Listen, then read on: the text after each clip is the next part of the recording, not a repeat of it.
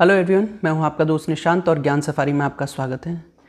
तो डब्ल्यूएचओ आज के समय पर एक तरीके से बहुत ही उसकी जो कार्रवाई है, वो बहुत संशय के घेरे में है। अधिकतर देश डब्ल्यू को क्रिटिसाइज़ कर रहे हैं। यहाँ तक कि डोनाल्ड ट्रंप ने तो जो यूएस के प्रेसिडेंट हैं उन्होंने उन्होंने तो जो डब्ल्यू को फंडिंग दी जाती है, उसी को रोक दिया है। और इसकी सबसे बड़ी वजह ये है कि उनका कहना है कि WHO ने पूरी तरीके से इस बीमारी पर आ, सही तरीके से कार्यवाही नहीं की और चाइना के साथ मिली भगत का आरोप लगाते आ रहे हैं। ऐसा नहीं है कि केवल डोनाल्ड ट्रंप ही लगा रहे हैं। इनफैक्ट जापान के जो डेप्यूटी प्राइम मिनिस्टर हैं उन्होंने तो यहाँ तक कह दिया कि वर्ल्ड हेल्थ ऑर्गेनाइजेशन इस समय चाइनीज़ हेल्थ ऑर्गेनाइजेशन है। मतलब उस पर पूरी तरीके से चाइना का इन्फ्लुएंस है। अब सबसे बड़ी बात आती है कि ये जो वर्ल्ड हेल्थ ऑर्गेनाइजेशन है पूरी दुनिया का जो लोगों की हेल्थ के बारे में सोचता है, क्या उसकी इस तरीके से क्रिटिसाइजेशन क्या ज़रूरी है? क्या सच में ऐसा हो सकता है कि उन्होंने सही तरीके से काम ना किया हो? क्या ऐसा पॉसिबल है? देखिए, हम लोग के यहाँ पर एक कहावत है हिंदी में अपन लोग कहते हैं कि धुआँ वहीं से उठता है जहाँ आग लगती है।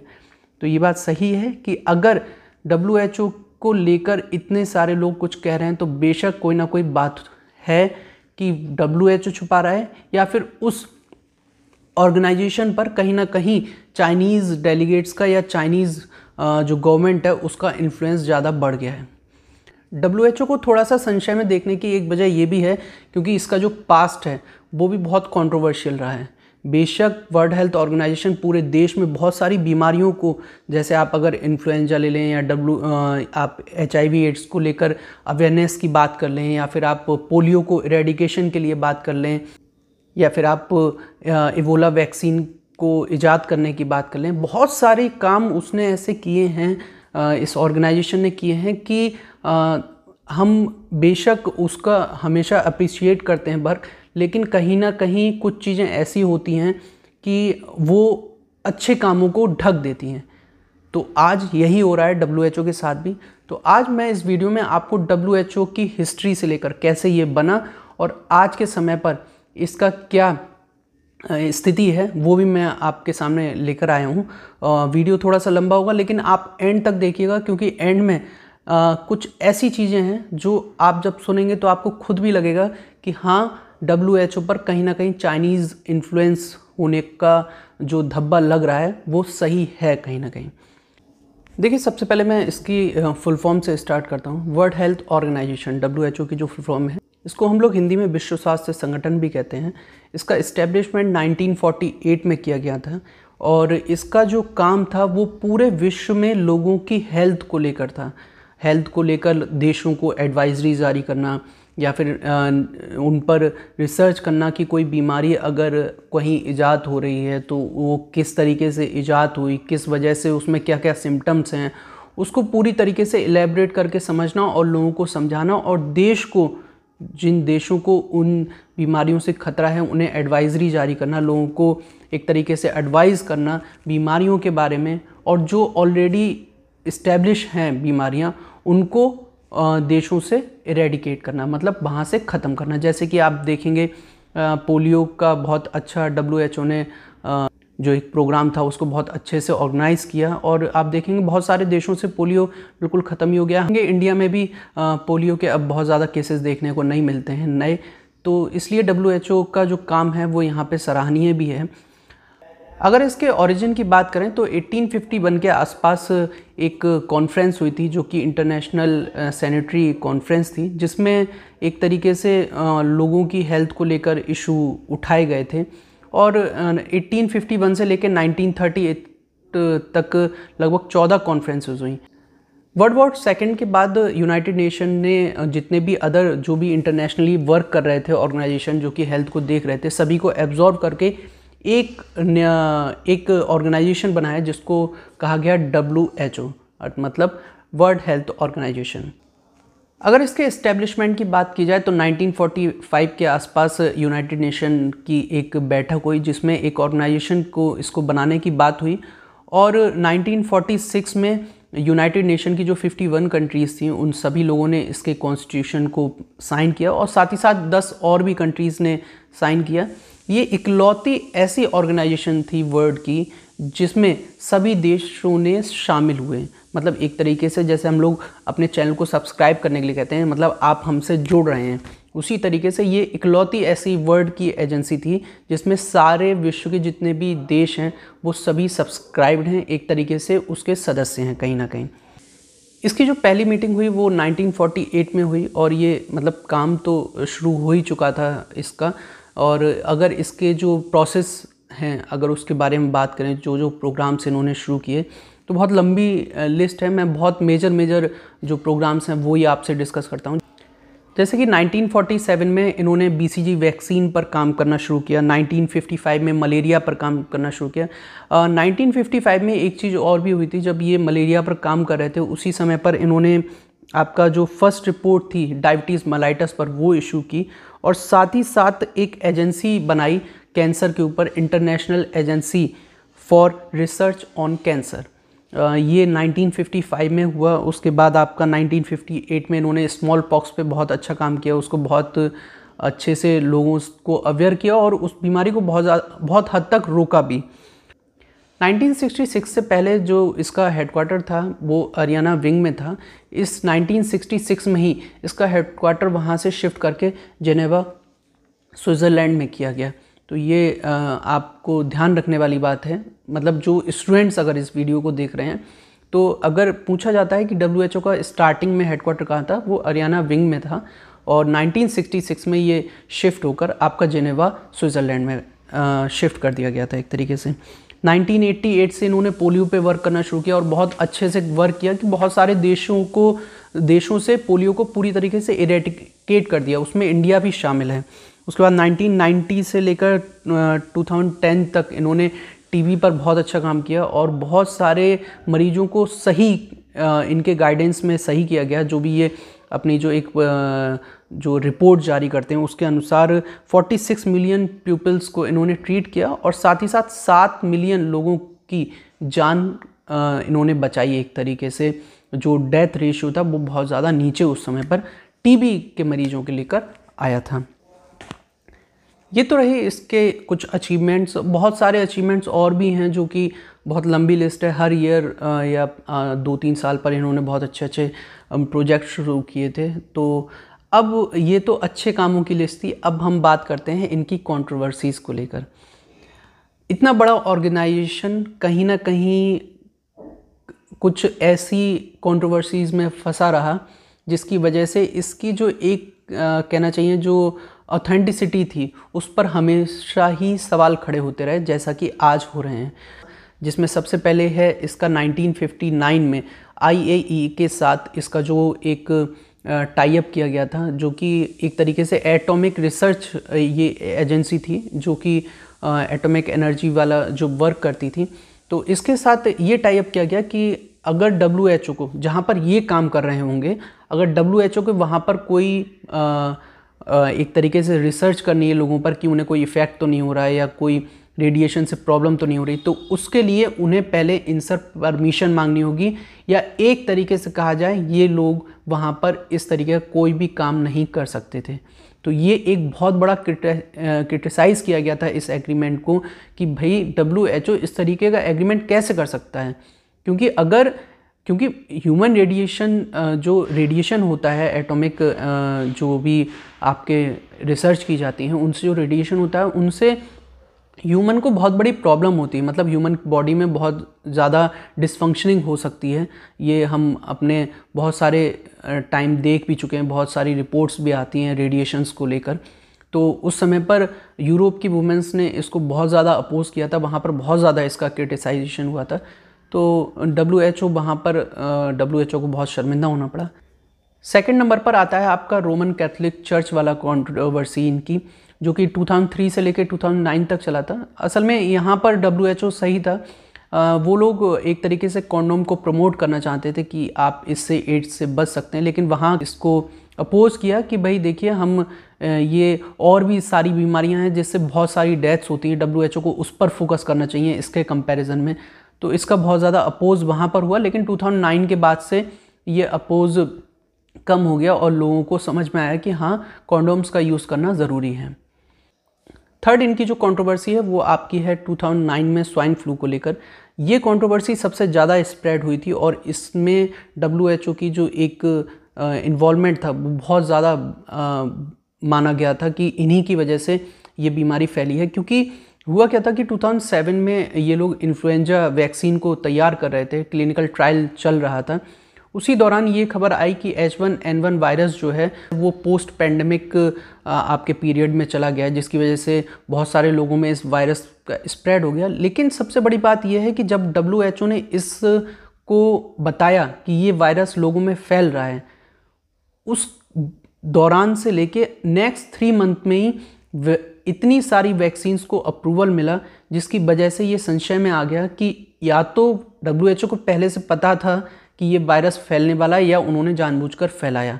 क्योंकि केवल तीन महीने में किसी वायरस को लेकर इतनी जल्दी आ, कोई भी वैक्सीन बन जाना पॉसिबल नहीं है और इतने सारे लोग इतनी सारी वैक्सीन्स को अप्रूवल देना भी पॉसिबल नहीं है। आप कोविड 19 को लेकर भी देख सकते हैं। अभी तक किसी भी वैक्सीन का कोई ज़िक्र नहीं हुआ है। सभी लोगों का यही कहना है कि एक साल लगेगा, दो साल भी लग सकता है। लेकिन उस दौरान केवल तीन महीने में इतनी ज़्यादा वैक्सीन्स को अप्रूव किया गया और माना गया कि हाँ इस वायरस को रोक सकती तो ये एक बहुत बड़ी बात थी उस समय पर कि इतनी जल्दी कैसे वैक्सीन तैयार हो गई और क्यों डब्ल्यूएचओ ने भी इसको एकदम से अप्रूवल दे दिया इतनी सारी वैक्सीन्स को। चौथी कंट्रोवर्सी जो है वो इवोला वायरस को लेकर है। 2013 से लेकर 2016 के बीच में वेस्ट अफ्रीका में इवोला वायरस का बहुत ज़्यादा प्रकोप देखा गया, जिसकी वजह से माना गया कि डब्ल्यूएचओ ने वहाँ पर बहुत अच्छे से काम नहीं किया, जिसकी वजह से वहाँ पर बहुत से बहुत सारे लोगों की जान चली गई और ये वायरस बहुत ज़्यादा स्प्रेड हो गया। इसी वजह से डब्ल्यूएचओ को वहाँ पर भी बहुत सारा क्रिटिसिज्म झेलना पड़ा। फिफ्थ जो इनकी कंट्रोवर्सी है, वो है IARC को लेकर। मतलब एक जो WHO की इन्होंने अपनी एक और संस्था तरीके से बना दी थी, एक सब्सिडी टाइप की IARC जो कि International Agency for Research on Cancer थी। मतलब जो कैंसर को लेकर रिसर्च करती थी किन किन प्रोडक्ट से हो सकता है, किन से नहीं हो सकता है। जिसमें आपका जो इन्होंने क्लासिफिकेशन किया टू ए को लेकर, जो प्रोबेबली कार्सिनोजन प्रोडक्ट्स हैं और टू बी में जो कि पॉसिबली कार्सिनोजन प्रोडक्ट्स हैं, उनकी जो एक लिस्ट जारी की, उसकी वजह से भी इन्हें बहुत क्रिटिसिज्म झेलना पड़ा। बहुत सारे लोगों ने कहा कि ये जो इन्होंने लिस्ट बनाई है, वो बिल्कुल ही विदाउट किसी एक प्रूवन फैक्ट के बनाई है। बस इनको जो लगा, उन्होंने बना दी। कोई भी, कोई रिसर्च नहीं की गई। किसी तरीके से कोई एविडेंस नहीं जुटाया गया कि क्या वाकई में इन चीज़ को हो सकता है या इस प्रोडक्ट को इस कैटेगरी में रखा जा सकता है। तो इन क्लासिफिकेशन को लेकर थोड़ा सा बहुत सारे लोगों ने क्रिटिसाइज़ किया कि ये जो क्लासिफिकेशन है, वो गलत तरीके से, कोई प्रूवन फैक्ट बेस पर नहीं है। केवल ऐसे ही लिस्ट बना दी गई है, किसी भी फैक्ट को बिना लिए। मैंने स्टार्टिंग में ही आपसे कहा था कि लास्ट वीडियो के लास्ट में मैं आपको एक ऐसा पॉइंट बताऊँगा जो कि आप सुनकर हैरान रह जाएँगे। देखिए, आज के समय पर अगर चाइनी चाइना को कहा जा रहा है, उसे क्रिटिसाइज़ किया जा रहा है कि या डब्ल्यू एच ओ की क्रिटिसाइज़ किया जा रहा है और कहा जा रहा है कि इन दोनों की मिली भगत की वजह से ये वायरस इतना ज़्यादा स्प्रेड हो गया। तो अब आप इस पॉइंट को सुनेंगे तो ये जो कंट्रोवर्सी है, आप इससे समझ सकते हैं कि अगर ये है तो ये बात बिल्कुल सही है कि डब्ल्यू एच ओ और चाइना को क्रिटिसाइज़ करना ज़रूरी है। ताइवान से जो डेलीगेट्स आते थे 2009 से और लेकर 2016 तक, उन्हें अलाउ किया गया था कि वो मतलब जो भी डब्ल्यू की जो भी मीटिंग्स होंगी, उनमें वो आ सकते हैं। लेकिन चाइना के फोर्स करने की वजह से जो ताइवान से डेलीगेट्स आते थे इस मीटिंग में, उन्हें रोक दिया गया। उनसे मना कर दिया गया कि अब आप किसी भी WHO की मीटिंग में पार्टिसिपेट नहीं करेंगे। ना आप अपनी हमें रिपोर्ट भेजेंगे, ना आप किसी तरीके का मतलब हम आपकी कोई मदद कर सकते हैं। एक तरीके से चाइना की जो पॉलिटिकल जो उनका इन्फ्लुएंस था, उन्होंने डब्ल्यू पर इतना कर दिया कि उन्होंने ताइवान को लेकर बिल्कुल ही एक तरीके से अलग थलग ताइवान को कर दिया। जिसकी वजह से 2017 से लेकर 20 तक ताइवान पे पूरी तरीके से रोक लगा दी गई कि अब वहाँ का कोई भी डेलीगेट्स डब्ल्यू की किसी भी मीटिंग को अटेंड नहीं करेगा। लेकिन 2018 में ही यूएस के जो मेंबर्स ऑफ़ असेंबली जो मेंबर्स होते हैं उन सभी लोगों ने एक लेटर लिखा डब्ल्यू एच ओ को आ, कि आप जो ताइवान है उसको मीटिंग में शामिल करें और उन्हें प्रॉपर एडवाइजरी जारी करें कि किस तरीके से वो भी अपने यहाँ बीमारियों को या आप जो और देशों के साथ कंट्रीब्यूशन करते हैं वही उनके साथ भी करें। उन्हें अलग थलग करने का कोई मतलब नहीं बनता है। इस चीज़ को लेकर बहुत सारी कंट्रीज़ ने सपोर्ट भी किया, जिसमें आपका यूएस तो था ही यूएस तो पहले से ही कह रहा था। दूसरा आपका जापान हो गया, ऑस्ट्रेलिया हो गया और आपका जर्मनी हो गया। इन सभी लोगों ने भी ताइवान को सपोर्ट किया। जनवरी 2020 में ही उनसे ताइवान को जो सपोर्ट मिला, उसकी वजह से जनवरी 2020 से उनको जो असेंबली की जो मीटिंग्स होती थी डब्ल्यूएचओ की, उनमें पार्टिसिपेट करने के लिए कह दिया गया कि आप आकर पार्टिसिपेट कर सकते हैं। इस चीज़ को कह तो दिया गया ताइवान से, लेकिन आप ये देखिए, चाइना का इन्फ्लुएंस डब्ल्यूएचओ पर कितना था कि एक 2020 में एक इंटरव्यू हुआ था, जिसमें वहाँ के जो असिस्टेंट डायरेक्टर जनरल थे ब्रूस एल्बर्ट, उन्होंने 2020 में एक इंटरव्यू हो रहा था तो जब एक पत्रकार ने मतलब एक तरीके से जैसे वीडियो कॉन्फ्रेंसिंग होती है, उसी तरीके से एक इंटरव्यू चल रहा था। तो जब एक पत्रकार ने उनसे पूछा ताइवान पे क्वेश्चन तो उन्होंने सुना नहीं। फिर सेकंड टाइम उन्होंने फिर से वही उसी रिपोर्टर ने फिर से क्वेश्चन को रिपीट किया। उस समय पर एक तरीके से कहा गया कि कनेक्शन एरर की वजह से मतलब वो कनेक्शन हट गया था तो विजुअल्स नहीं आ रहे थे वॉइस भी नहीं आ रही थी। उसके बाद जब दोबारा से वॉइस आई तो उस रिपोर्टर ने फिर से क्वेश्चन कहा तो ये कहा गया कि मैंने इसका आंसर दे दिया है अब आप इस क्वेश्चन को फिर से मत पूछिए। तो लेकिन ये कहा गया कि इंटरनेट कनेक्शन ना होने की वजह से या किसी कुछ खराबी होने की वजह से आ, वो आंसर उन्होंने दिया था लेकिन उन्होंने लोगों ने सुन नहीं पाए। तो ये एक समझने की बात है कि आखिर ताइवान को लेकर किस तरीके से डब्ल्यूएचओ का एक दोहरा रवैया अपनाता रहा और किस तरीके से उसको चाइना का जो इन्फ्लुएंस था डब्ल्यू पर एक तरीके से उजागर होता रहा कि हाँ चाइना की वजह से ही इसको और ज़्यादा प्रमोट किया जा रहा है। अब बात करते हैं अपने कोविड नाइन्टीन को लेकर कि डब्ल्यू पर जो इस समय आरोप लग रहे हैं तो कहीं ना कहीं क्या वो सही हैं, क्या गलत हैं? बहुत लोगों का कहना है कि जब डब्ल्यू एच ओ ने या तो चाइना में पूरी तरीके से सही से स्क्रीन ही नहीं की, सही से पता नहीं लगा पाया कि कहाँ से वायरस स्प्रेड हुआ, कैसे हुआ, उन्होंने सही तरीके से अपना प्रोसेस नहीं किया जो उन्हें करना चाहिए था। देशों को सही तरीके से गाइडेंस प्रोवाइड नहीं की, जिसकी वजह से ये जो एक आंकड़ा है डेथ्स का, वो बहुत ज़्यादा बढ़ गया और लोगों में बहुत सी कंट्रीज़ में तो ये बहुत ही ज़्यादा स्प्रेड हो गया।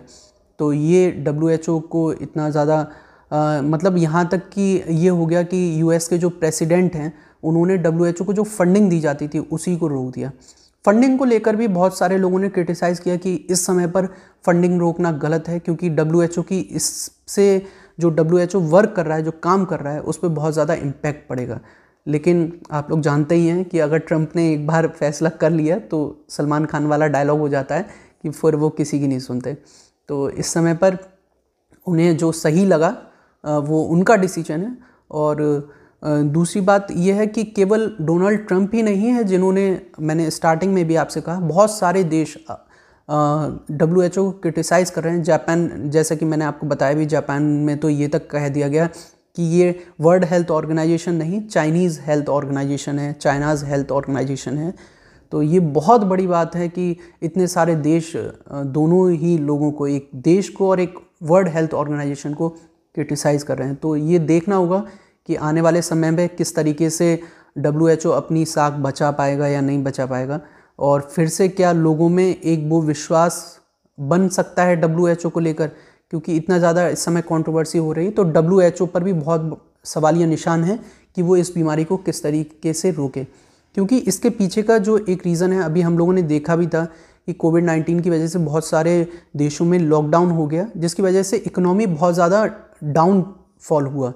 और चाइना ने इसी समय पर बहुत सारी कंपनियों में अपना शेयर खरीदना शुरू कर दिया। जैसे कि आप एच में देखेंगे अगर इंडिया के हिसाब से बात की जाए तो अब लेकिन इंडिया ने तो फिर भी आ, अब नियम अपने बदल दिए। बहुत सारे देशों ने बदल भी दिए। और आप अगर न्यूज़पेपर देखेंगे तो न्यूज़पेपर में भी ये निकला है कि जिसकी वजह से चाइना तिलमिला गया है उसे ये चीज़ अच्छी नहीं लग रही है कि कंट्रीज़ ने एफडीआई को लेकर ये जो नियम नए बनाने शुरू कर दिए एकदम से, वो इस समय पे बनाए।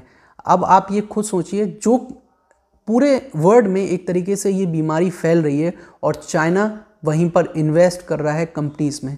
क्यों? क्योंकि सभी जगह की कंपनीज़ में डाउनफॉल हो गया है और उनके शेयर्स डाउन हो गए हैं और वो अपना इन्वेस्टमेंट करके उन कंपनियों को एक तरीके से अपने प्रभुत्व में लाना चाहता है, पूरा खरीदना चाहता है।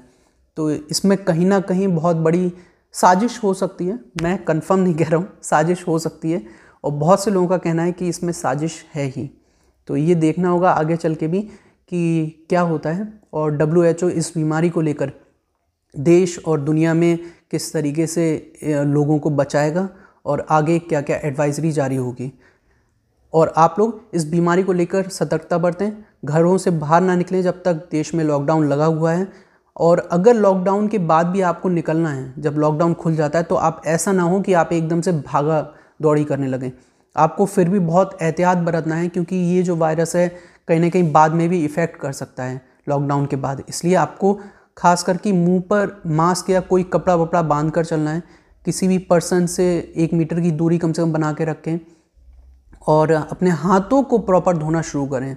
कोई भी बीमारी, कोई भी वायरस अधिकतर हमारे हाथों से हमारे अंदर जा सकता है, क्योंकि हम लोग बहुत सारी चीज़ों को टच करते हैं, हम लोग अपने हाथों को पूरा हाइजीन प्रॉपर नहीं रख पाते हैं, जिसकी वजह से हम हाथ को अपने मुँह पर, चेहरे पर कहीं भी लगाना शुरू कर देते हैं और जिसकी वजह से बहुत सारी जो बीमारियाँ हैं वो फैलती हैं। इसलिए आप लोगों को ये लॉकडाउन के बाद भी इन चीज़ों को प्रॉपरली फॉलो करना है।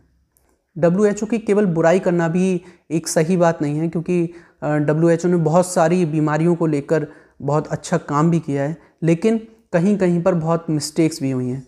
तो इसलिए अब देखना होगा कि डब्ल्यू एच ओ किस तरीके से इन चीज़ों को रिजॉल्व करता है और कैसे पूरे वर्ल्ड में अपनी इमेज को सही कर पाता है। उम्मीद करता हूँ मैं डब्ल्यू एच ओ के बारे में आपको जितनी भी जानकारी दे पाऊँगा आप लोगों को अच्छी लगी होगी। और जल्दी मैं और भी ऑर्गेनाइजेशंस को लेकर आपके सामने वीडियो लाता रहूँगा और इसी तरीके से आप अपना प्यार बनाए रखें और वीडियो को लोगों के साथ शेयर करें जिससे कि इस ऑर्गेनाइजेशन को लेकर लोगों में अवेयरनेस बढ़ सके, लोग जान सकें कि ये जो ऑर्गेनाइजेशन है वो क्या करता है। और साथ ही साथ आप इस वीडियो को लाइक ज़रूर करें। हमारे चैनल को अगर अभी तक आपने सब्सक्राइब ना किया हो तो चैनल को ज़रूर सब्सक्राइब करें और बेल आइकन को ज़रूर प्रेस करिएगा जिससे कि हमारी कोई भी नई वीडियो आपको तुरंत नोटिफाई हो सके। Thank you so much